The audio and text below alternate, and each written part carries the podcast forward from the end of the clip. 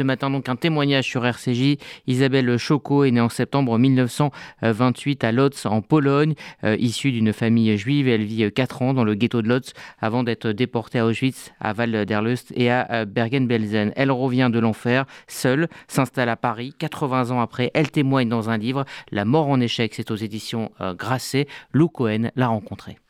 Après la liquidation du ghetto de Lodz, Isabelle Choco et sa mère sont déportées à Auschwitz-Birkenau à l'été 1944. Isabelle avait 15 ans.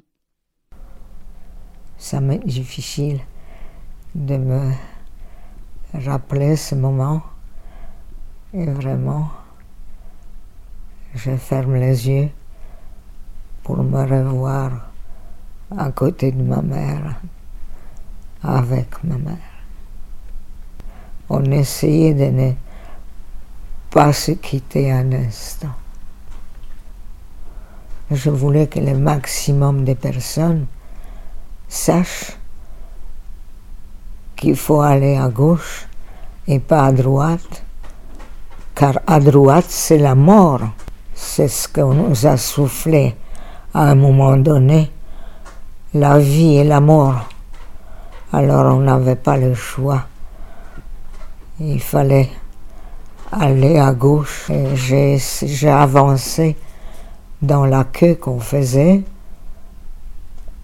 J'ai baissé la tête et je disais allez à gauche, allez à gauche, allez à gauche presque en pleurant.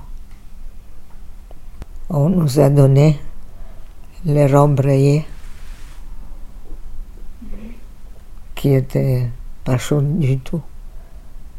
On était dehors, on n'était pas tout à fait dehors, mais par terre, dans un local, on nous a mis, puis on nous a laissés là. Il y avait une foule à ce moment-là qui arrivait à Auschwitz.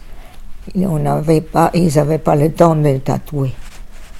Pas du tout, ça défilait. Au bout de quelques jours, Isabelle Choco est envoyée au camp de travail de Waldeslust en Allemagne, mais en février 1945, Isabelle et sa mère sont de nouveau mises dans un convoi direction Bergen-Belsen.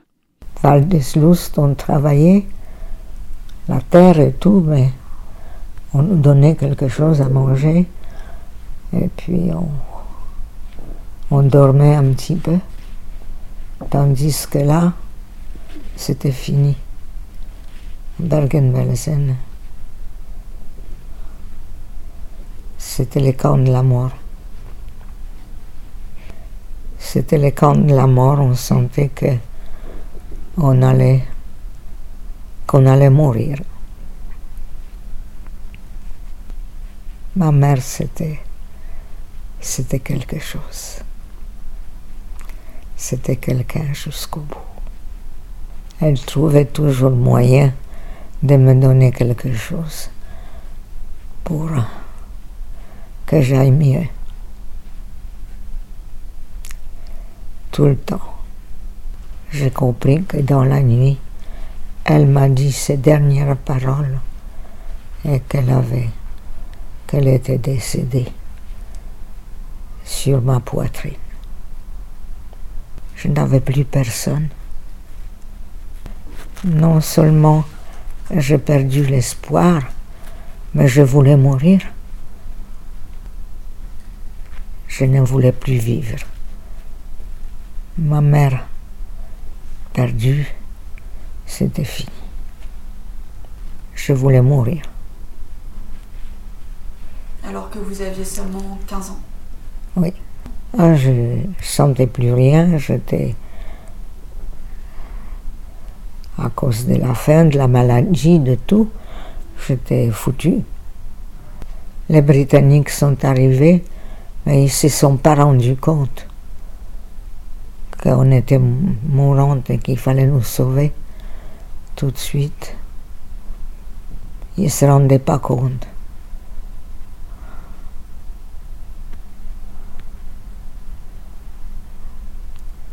Ça vraiment, hein. Bergen-Belsen. C'était un miracle que je sois restée vivante. Depuis 30 ans, Isabelle Choco raconte son histoire. Elle écrit des livres et témoigne régulièrement dans les collèges et les lycées. Et dans La mort en échec, Isabelle raconte aussi l'après-guerre. C'est ma nouvelle vie.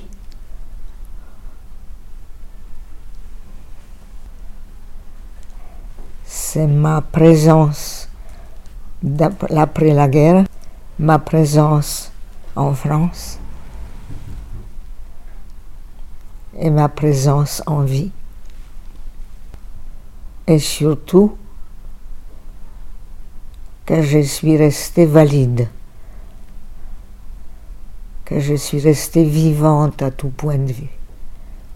J'estime que les jeunes doivent savoir, doivent être au courant de ce qu'il y avait une guerre et ce qui s'est passé pendant cette guerre. Ils ne doivent pas ignorer cette, cette horreur qu'il faut absolument éviter à tout prix. Voilà donc pour euh, ce témoignage d'Isabelle Choco recueilli par euh, Lou Cohen que vous pouvez donc retrouver euh, dans ce livre La mort en échec coécrit avec Pierre Marlière, c'est chez Stock. Et puis l'intégralité de ce témoignage sera également disponible sur le site de Radio RCJ pour pouvoir donc l'écouter dans son intégralité.